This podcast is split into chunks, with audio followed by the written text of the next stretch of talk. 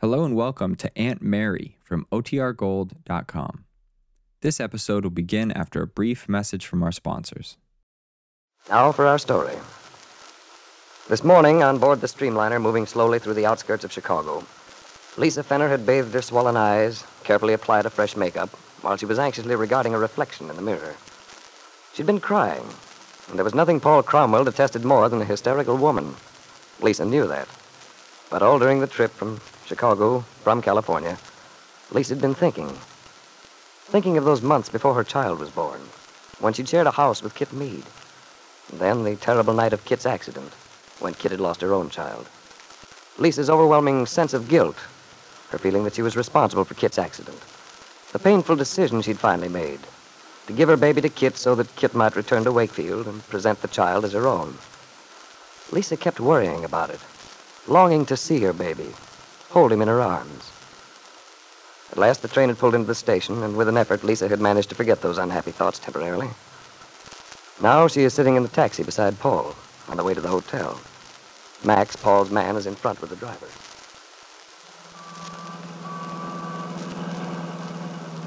Well, here we are, Lisa, in the big city. Yes. Seems so noisy. All the people, the traffic. Well, remember, Lisa, we've been leading a rather cloistered life. Chicago's bound to be a contrast. Personally, I find it rather a pleasant change, all the hustle and bustle. Well, then perhaps I'm just a country girl at heart. Big cities always make me feel lonely, a stranger. You oughtn't to feel too lonely here in Chicago, Lisa. You know, uh, there's a very old friend, very close friend of yours in town. I suppose you mean Lance. Yes.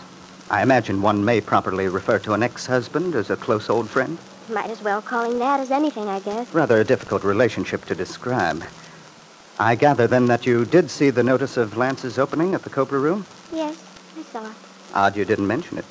There didn't seem to be much point. Well, perhaps not. But uh, surely you intend to see Lance, don't you, Lisa? While you're here? Why, no. What, be, what would be the use, Paul? Oh, I don't know. I just thought it might be a good idea for you two to get together, talk things over. But why should we? What are we to say to each other? Well, you never know. It's been so long since you and Lance had your difficulties, you may find your feelings for each other entirely changed. Changed? Well, yes, you might fall into each other's arms with loud cries of joy. Have a happy reconciliation. Would you like that, Paul? You'd have nothing at all to worry about then, with me out of your life. Oh, Lisa, good Lord, where's your sense of humor? I'd hardly be likely to say something like that if I meant it seriously. Sorry, Paul. It, it just didn't sound very funny. Oh, you're tired, Lisa. You need a good rest. You haven't been yourself for months. I try not to, to bother you, Paul. But it's so hard. Yes, I know it is. Things have been difficult for both of us, but you must be patient, Lisa. We'll get the whole mess straightened out soon. Your divorce, everything. I hope so. We will. Believe me. And uh, it'll be easier with Lance here in Chicago, too. And, and I'll get in touch with Kit. We'll arrange to meet her, sign the baby over to her legally, and... Yes, Paul. Yes. And then what? And then? Well, I, I expect we can settle down then. Begin to live more normal lives. You can get back on your feet. And, I mean, what about us, Paul? You never want to talk about us, our plans, our future. perhaps that's your fault, Lisa. You don't make it very pleasant for me, you know. You're so nervous, irritable, like this morning on the train, all those wild statements. What wild statements, Paul? What makes you think... All that incoherent talk about wanting your baby back. After the trouble we went through, after you made the decision of your own accord. Paul, I meant what I said on the train about my baby. I meant every word of it. I do wish I had my baby. I wish I'd never agreed to give the baby to Kit. They arrived at the hotel then, and Paul Cromwell had no opportunity to answer Lisa's alarming confession. No opportunity to reason with her in the flurry of unloading luggage and registering for their rooms. Paul took Lisa up to her room, arranged to meet for lunch downstairs later, and at last, somewhat wearily, arrived at his own quarters. Max was there already, unpacking the bags. Home at last. Yes. I've ordered some ice and soda water, Mr. Paul. I thought you might want a highball. Thanks, Max. I had an idea that you would need one. Yeah, you're right, Max. All those gloomy predictions you made were just about on the mark. I'm afraid Lisa may do something crazy, something to upset all our plans.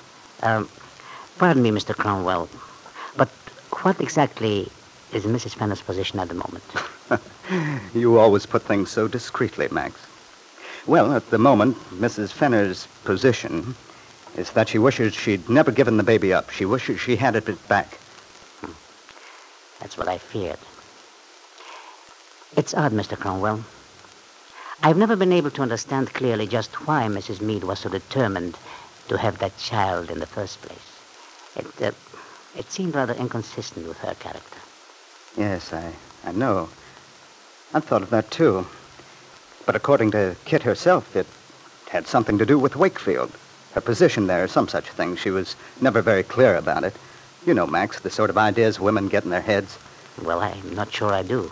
Well, so far as I could see, Kit had some quaint idea that she'd give Bill Meade the child in exchange for a divorce. Or something like that, anyway.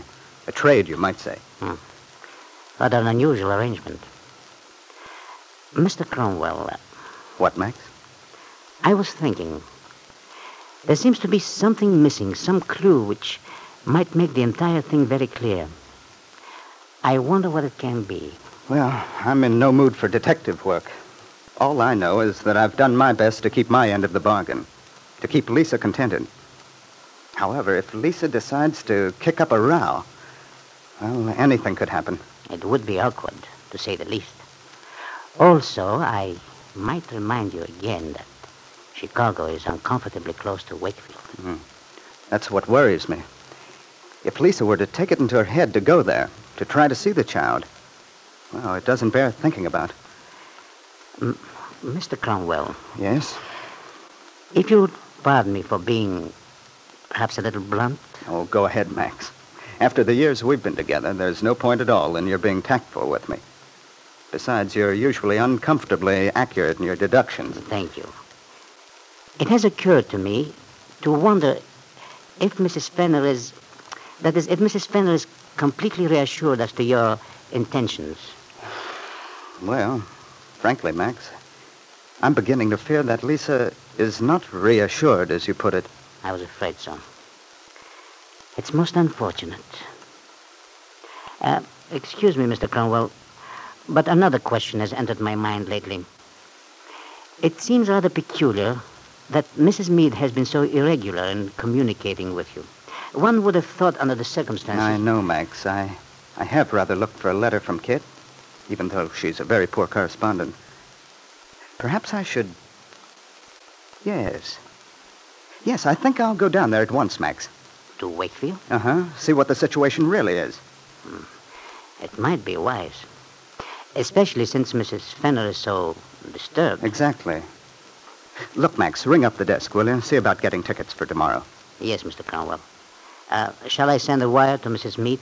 Tell her when to expect you? No, no, Max, I, I think not. But uh, she might be out of town. Oh, I, I doubt it, with the baby and so on. No, I expect Kit's simply marking time, waiting to hear from me. Perhaps. Besides, you know how these small towns are. Everybody for miles around knows about it when someone gets a wire. No privacy at all. It might be unwise. Very well, Mr. Cromwell. Then you prefer to arrive unexpectedly. Surprise, Mrs. Mead? Yes, Max, that's it. I'll surprise Kit. Well, Paul, Kit Mead will certainly be surprised at your unexpected arrival, but not pleasantly so. But you may be surprised yourself, Paul, when you discover the true situation, when you learn that Kit has not kept her end of the bargain. She promised to divorce Bill Mead, arrange her life so that she'd be free to establish one with you. Yes, Paul, you will indeed be surprised when you learn that Kit, instead of suing Bill Mead for divorce, intends to contest the divorce